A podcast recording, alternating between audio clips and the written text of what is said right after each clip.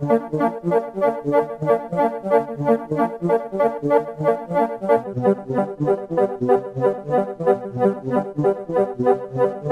is a Socialist News and Views special interview.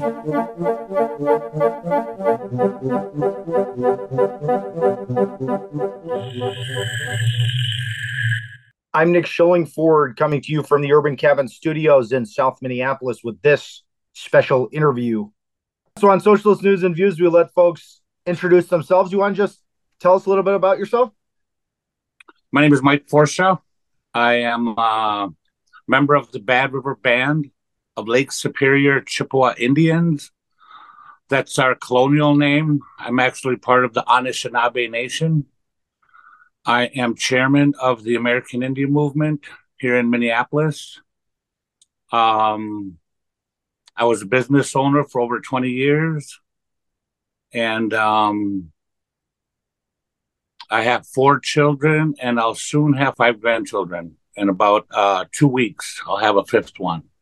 Well, congratulations. I really appreciate you coming on the show. Yeah, it's an honor to be here. So, the American Indian Movement, or AIM, was founded right here in Minneapolis in the 60s. Um, can you talk a little bit about the history of the American Indian movement and why Minneapolis was a place where, you know, this organization AIM started? Well, I was only five years old when right. AIM started. And um, it started in Minneapolis because of the police brutality that was going on. And we had uh, police chaining people to the light poles, and then a paddy wagon would come along and pick people up. And then we had police just picking up native people, native women, running them down to the river. Um, and some of them you don't know what happened, you know? Right. And uh, so that's why the American Indian movement started here in Minneapolis. There was a group of people that Dennis Banks had got together because something had to be done. And so they decided on on uh, forming a group. And at first, it was um, concerned Indians of America or something along that line because okay. the, it was CIA. Okay. You know, and then somebody said, "Oh no, we can't have that."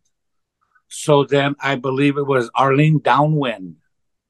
She came up because your aim is this and your aim this is what our aim is where we're aiming for these things. Right. And she said the american indian movement. And so she is the one who actually named this uh the movement. And so this history of police brutality in minneapolis which we've you know seen documented again and again like this is part of the the basis for that uh, that growth of that movement right here. Then, yes, yes, absolutely, and but it doesn't seem like we have come very far from those mm. days. You know, back then they were more egregious and um you know that was just the the way things were done and everybody accepted it the city city council everybody right. that's how you treated indians um, but really, there's no difference in what's going on today with Jacob Frey and how he's treating the uh, our homeless relatives on the streets, and his continuation of the uh, Indian Removal Act, mm-hmm. and how he employs the uh, Minneapolis Police Department to do his dirty work for him. Mm-hmm. Um, and um, so, yeah, that's uh, that's it in a nutshell and you know, and that kind of brings me to the to the land back campaign or demand uh, or movement. Um, that's something that's really increased. I think really increased in visibility uh, over the past number of years. Obviously, this has been ongoing for a lot longer than uh, the the past number of years. Uh, but now you see it more and more across the whole globe. New Zealand, Australia, other places where Indigenous people are uh, bringing this uh, piece forward, this decolonization piece. Um, but you know, a little bit i see i see there's some uh, controversy uh, with this demand even within the movements uh, not necessarily from uh, indigenous people but obviously from these other organizers that exist within these movements um, that they don't necessarily uh, agree with centering the decolonization struggle as the uh, as the center of that. Do you think there's a fundamental misunderstanding there, or do you think that you know this is part of a history of white supremacy, or have you personally heard any of these like you know kind of like concerns about this uh, land back uh, piece? What, what's your experience with talking to people about it? Um, well, I haven't had too much experience with other organizations and the, um, you know, the controversy that you're talking about, but I do see um, different purposes because we've seen um, land given back in different areas. We've seen right. that, and some of them have been given to tribal councils and you know um, reservations and stuff like that. Um, so it's something that actually has a basis that you can actually win the you know these things, move forward and and and make progress. Right, right. So there is there is precedent setting out there already. Um, and what I've been working on, and I brought it up a couple years ago to people who are running for mayor in Minneapolis. Hmm. And they were at Cedar Field, and I asked them, do they know that they and Minneapolis are currently situated on stolen Indian land? Hmm. And I said, I just need, just raise your hand, you know. I said, because I know you're all busy. And so every one of them raised their hand. I said, okay, now my question to you is would you consider helping us get some of that land back? Would you right. work towards getting some of the land back? And I said, in particular, Theo Wirth Park, Powderhorn Park, or Minnehaha Park. And every one of them had three minutes, and they all said yes in one mm. form or another that they would. Right. Then I got a call from Peter Ebnet from the mayor's office and he said those people who I spoke to that day, because see, they were supposed to show up. The mayor was supposed to show up at that event, and he never did. Mm. He claims that he was uninvited, and mm. uh, the organizers of the event specifically told me, "No, he's on his way. We're expecting him." Peter Ebnet called me and he said, Those people you spoke to were not being completely honest with you because there's no way a mayor can give back a city park. And I said, Well, yeah, we already know that because the land was so easily taken, but yet you set up all these obstacles. And that's part of the systemic racist system we're living in. Right. Your your ancestors set up all these obstacles to get it back. I said, so we'll put that on the table right now that we already know that there's no process or law for giving land back. Hmm. And say we went after Theo Wirth Park or Powderhorn Park. If the Dakota people got that land to do what they wanted to with it, and I'm not saying put a casino on there, I'm saying put uh, apartment buildings, I'm saying put green jobs, I'm saying put uh, a theater, um, put a cinema, put a, a pool, put um, a school. So many things can be put on them couple hundred acres. Right. That would eliminate our homeless problem immediately and probably our unemployment situation. Um, but really, what I was talking about was East Phillips Park. It's a tiny six acre park right next to the Wall of Forgotten Natives in the heart of Indian country near the Little Earth housing projects. Right. That's the property I was specifically talking about because we had that property at one time. It was called uh, Elaine M. Stately Peacemaker Center, and I was the president of the board. Clyde Bellecourt was the executive director. And at that time, we had the kids from the neighborhood and from Little Earth coming in and going to Sundance, going to the Maday Lodge, going to powwows, going horseback riding, going to the wave pool, going and doing things that poor little Indian kids normally don't have a chance to do.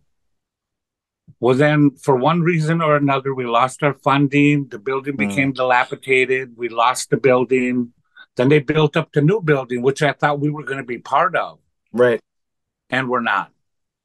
So now, today, I have those same kids coming into the shelter mm-hmm. as young adults, and they're saying, Mike, do you have a clean needle?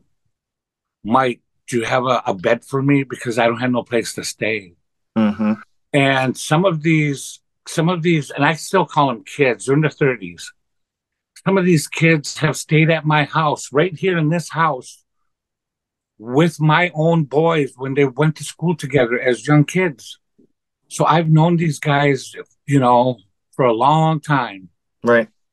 And to see what's happening to them um, on such a massive scale. And I just was at a funeral. There's another funeral coming up.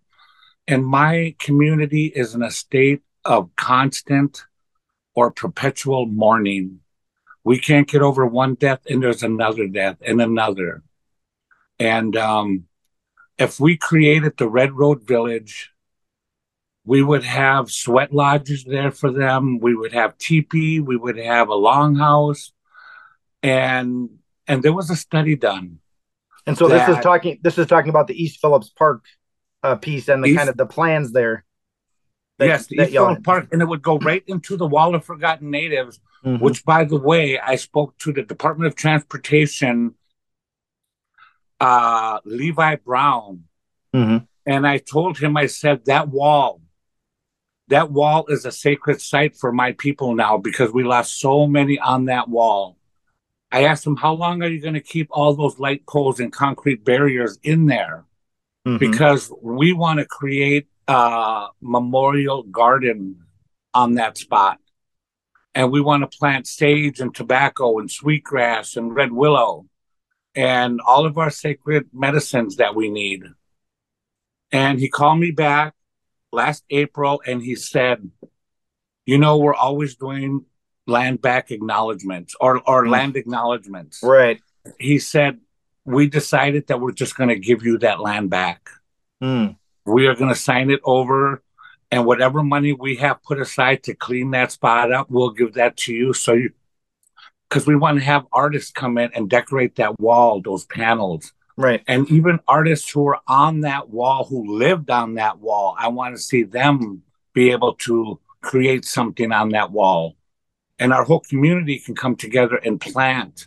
And right. we could have, um, like I said, all of our sacred medicines. We could have pear trees and plum trees and stuff like that where people can eat and we can have a memorial there. And it walks from East Phillips Park or the Red Road Village, the Wall of Forgotten Natives, right into the American Indian Cultural Corridor. And if you went down there today on Cedar and Franklin, you'd see about 30, 40 tents, and you'd see the sex trade, you'd see the drug, the the uh, drug dealers in there. So the people we're preying on, because we don't have a secure location, those people are actually preying on them. Mm-hmm. And that encampment is scheduled to close on Wednesday. And I talked to the officer, Troy Carlson, who's in charge uh, of closing the encampments. And he wanted to know if we could get down there before then to get everybody out so that we don't have the confrontations mm-hmm. that we mm-hmm. usually have. But where are we to go? Right. Where are we to go? Do we just go and take over and occupy East Phillips Park? Right. I don't want to do that. Mm-hmm. But the American Indian movement occupied Wounded Knee. They occupied mm-hmm. the BIA. They occupied Alcatraz. And that building at East Phillips Park, that actually held the funeral of Clyde Bellecourt. And the mayor, the governor, and the uh, senators, they all bragged about all the accomplishments of the American Indian movement. Well, that must include all the takeovers, all the occupations. Right. Well, if we're being pushed the way we are and we're being ignored by the city, because now I have a restraining order against me by a city council member to prevent me from attending city council meetings, to prevent right. me from speaking my mind. And um, so we have a long way to go because and we have three park board members who are saying, give the land back. Right. We have at least four or five uh, city council members who are on board to give East Phillips Park to create the Red Road Village. We have the Midtown Neighborhood Association they're sending us a letter of support to give East Phillips Park right. to create that. And that land could be given back to the Dakota, the Lakota, the Anishinaabe, the Ho Chunk, all those, all of the First Nations tribes who are suffering under the fallout of genocide, which is coming out in mental disorders, mental health issues, and addiction. Treatment isn't going to help our people. We need to heal them. We need to transform them, transform them with our our history, with our songs, our ceremonies, our lodges, things that they have no idea what they're missing and what mm-hmm. they are supposed to be. That's why we need that land. Right. And they always put up these roadblocks or they always say that it's impossible. I mean, it's all, it's every movement uh, for anything almost. They say, oh, it's impossible. We can't do that. Nobody has the authority. But if you, you know, you keep pushing and you keep uh, building these movements and momentum and building coalitions, then that's when you get to that point where they finally say, okay, we're going to do this, or we're going to give you this, or we're going to make this change. You know, that that's the, been the whole history of um, uh, of all this stuff. I want to get to the tr- uh, about talk about the trial date coming up too. Um, do you just want to talk um, a little bit more quick about the defend the depot uh, movement and just where that's at right now? I know there's been some back and forth uh, there's been some push to get some money uh, at the state level. Do you want to give like an update of, of where things are at with that and how people can get involved with that movement? Yeah, well, you know, tomorrow I think the court actually hears the argument on the East Phillips um, and how how the process got to where it is now. Okay. But that is going to be moot once the legislature comes up with this $20 million, which I'm almost certain is going to happen. Okay. So the city will get their $20 million, even though they only put 16 million into it, they're going to get 4 million more. Right. For what reason, we don't know yet, but we're hoping to get a an itemized um, list of everything what that that money includes right. and accounting. And um, so yeah, right now it's we're in a holding pattern. Everybody's just holding out to see what happens, but the city and the mayor um capitulated, I would guess you would say, and mm. said that if you come up with the money, we'll sell it to you. So now I'm wondering if the property next door, that's six acres that they wanted to combine to create this big project, if they'd be willing to let that go too, to give us the whole spot. Right. You know? Yeah, That's, because we could use that spot. We could use it for some schools that need help, you know, because our schools are suffering too. Well, I really appreciate everything that you're doing. I mean, everything that I go to, I mean, I see you're you're there, uh, and probably at many things that I don't even make it out to. So I really appreciate all the work that you're doing, Mike, um, to make this stuff happen. It all it takes so much work to you know to do this stuff. Uh, they never make any of this stuff easy, as you are probably well aware. And so at this point, one of the other you know roadblocks, if you will. One of the other things that they've thrown up is this um, restraining order and this this trial coming up. As far as you're able, I don't know if there's things you don't want to say uh, because of the upcoming trial, but it, do you want to just tell what this trial is about? You mentioned it a little bit about the um, uh, not being able to go into the uh, uh city council meetings and stuff. Who, what's going on with the restraining order? And you've got a trial coming up too, right? Yep, it's on May 22nd, and it was initially set for Zoom hearing because Michael Rainville uh, didn't want, he said that if it was in person, that I would turn it into a protest mm. and that um, people would take pictures of him and use them on social media, and he didn't want that to happen. Right. And so and this is my, Rainville. He's the city councilor. You know, he's a public he's city figure. council member. His pictures all over the place. Probably. I mean, you know, a person could find a picture of him on the internet in probably like two minutes yeah. if they really wanted a picture of him. So that's kind of a silly. Well, it's ironic because after the 20 February 23rd meeting, and they had video of us in there, and I was cussing them out. I admit that I used the f bomb several times. Um, but he's claiming that I said I would go to his house mm. and physically hurt him, his wife, and his children. Mm. which never happened. And I did Right. say wherever you're at, I said if you're at home, you're at the grocery store, you're at the laundromat, if I see you at the gas station, I'm gonna say something. Right. I'm gonna say something. That's all that was said. That's speech. That's That's freedom of speech. That's right. Right. So then a day or two after that happened, he used that video of us in the um, city council chambers and he said, I won't be bullied by people on the extreme left or people on the extreme right. And there's our picture. He used our likeness in his ad to mm, run, but yet he don't want us to use his picture right. to to post on. So then, once the judge agreed with us and said no, it should be in public, it should be in person. hmm So I took that and I put it on Facebook and I said, the judge ordered it to be in public because he's afraid of this, this, and this, that we're going to take his picture. And I said, so let's make his fears come true. Mm, Then he took that and gave it to the judge and said, See, see, he just said to his followers that he wants to do that. right. You know, so now I'm waiting to see if the judge is going to say yes, it's going to be in public, or no, because of that, it's going to be in Zoom. Okay. Well, I have a right to meet my to face my accuser. Right. There's no reason for Zoom anymore. We don't have COVID restrictions anymore. Hmm. See, so so that's Well, that's, that and that's not the reason. That's not the reason he wants to do it anyway, right? That's not. It doesn't have anything to do with COVID. So anyway, either way, it's you know, I I I had to testify in court in a trial during COVID.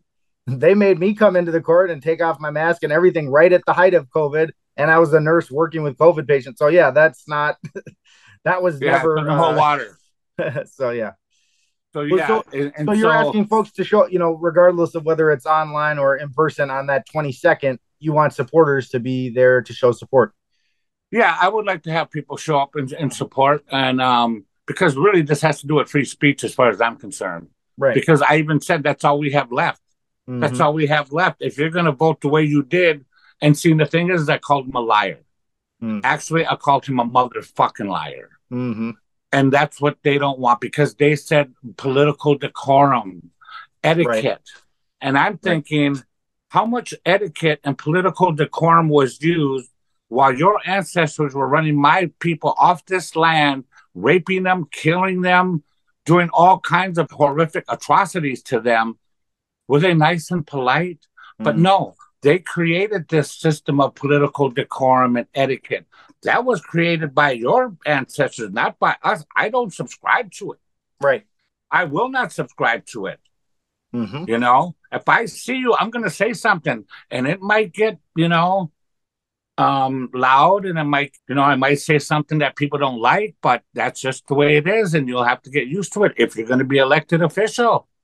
You know, And they've even be- used they've even used that decorum argument, you know, across the country we've seen to kick out politicians that they don't agree with and to silence people that are actually elected to office as well. So again, you know, it's this it's just, you know, it's just another tool that they use like you said to throw up a roadblock to put things in our way so that we, you know, have uh l- limits on what we're able to do, you know. And they've already put up so many roadblocks along the way that this is just another one of their, you know, silly things that they that they do to try to undermine the movements and to undermine the uh, the work that you're doing. Um, yeah, absolutely. And because of when it happened, there were certain critical meetings that I couldn't attend. You Right. know, with this police thing and all these things coming out, there was things that I couldn't attend. And so I know Jacob Frey is in on this too. They're all meeting him, Vita, um, or what's the other one? Palzamo.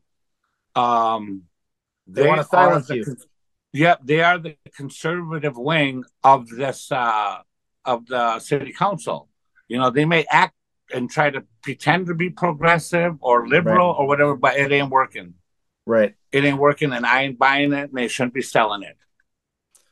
Well, again, I really appreciate all the work you're doing. I really appreciate you speaking with me. Um, you know, before you go, is there anything else you want to share about the movement work here in the Twin Cities, or about the uh, historical situation, or anything else that's uh, coming up that folks should know about? Well, you know, there is one thing I wanted to back up on about, Yeah, absolutely. is, uh, with um, the American Indian movement and the police. Mm-hmm. before Brian O'Hara was hired to be the new police chief, uh, myself and other community members walked him through Little Earth. And we told him of our collective and our personal history with the Minneapolis police. And so I told him that I knew what it felt like to have a knee of a Minneapolis cop on my neck and that I had was awarded a $125,000 settlement for that. And um, so later on, one of his assistants called me and said that if he is hired to be the police chief, would I be willing to be the first one to speak when he's sworn in? So on November 7th, um, when they said, everybody take your seats, we're get ready to get started, I was the first one on stage. And I told them about how the American Indian movement got started. I told them how it felt to have a knee of Minneapolis cop on my neck. I told them that we were at Little Earth and I was hoping that we were planting the seeds because we were in the garden when we were speaking and that we were planting the seeds of trust and um, transparency and hope and um, community and that this is the start of something that we've been waiting for for 55 years. And once we took over the roof depot, and I told the mayor right to his face that that's what was going to happen. This didn't come somewhere around the corner for him. Right. I spoke to him face to face and told him we were going to march to the roof depot and we were going to occupy it. Well, that night when the police showed up and kicked everybody out, the next day is when I called Chief O'Hara's office and I said, I'm putting a stop to the uh, community town hall that I was putting together for my community and the Minneapolis police. I said, I can't be part of that. I said, after last night, how many times I heard F12? And I said, there's just no way that I can continue on putting together this uh, and I had Mary Kunesh was the last one, Senator Mary Kunesh. She was the one I was waiting for, and we are going to set it up for the second week of April. And I said, nope, I canceled it. I don't want to have no part of it. So yeah, he's been meeting with the Somali community, the Hispanic community, the Black community. But again, where's us? Mm-hmm. What happened to us? And while I'm doing this and putting it together, and every time I call for something, oh, I'm so sorry, I forgot, or I'm sorry this. And I said, you know what? Right. I'm going to take those apologies and I'm going to accept them sincerely. But what I'm going to do with them, I'm just going to throw them behind me on this big stack of apologies that we've gotten throughout the years. I said, that's all we can do with those apologies is stack them up. And you know, when the time comes, if the time comes for this historic event to happen and they're going to sign this land over to us, when the time and the moment comes for whoever the elected official, the government official, has to put his name on the document, that's when I'll stop him. And I'll say, oh no, no, no, no, no, no. All we need is an X. Mm. You don't sign your name. No big old John Hancock for you, just an X. Because my ancestors they had to sign over this whole country with just an X. And it was usually at the tip of a sword, mm. the barrel of a gun, or a bottle of booze. So p- please, all we need is an X. That's what I'd like to see. Well, I really appreciate you talking with me. And uh, I encourage everyone to get out to uh, show support at the uh, May 22nd uh, trial. And uh, you'll keep putting out information about if there's an update on whether it's going to be in person or not. Absolutely, I will. Thanks so much, Mike. Thank you. I appreciate it. Miigwech. This has been a Socialist News and Views special interview.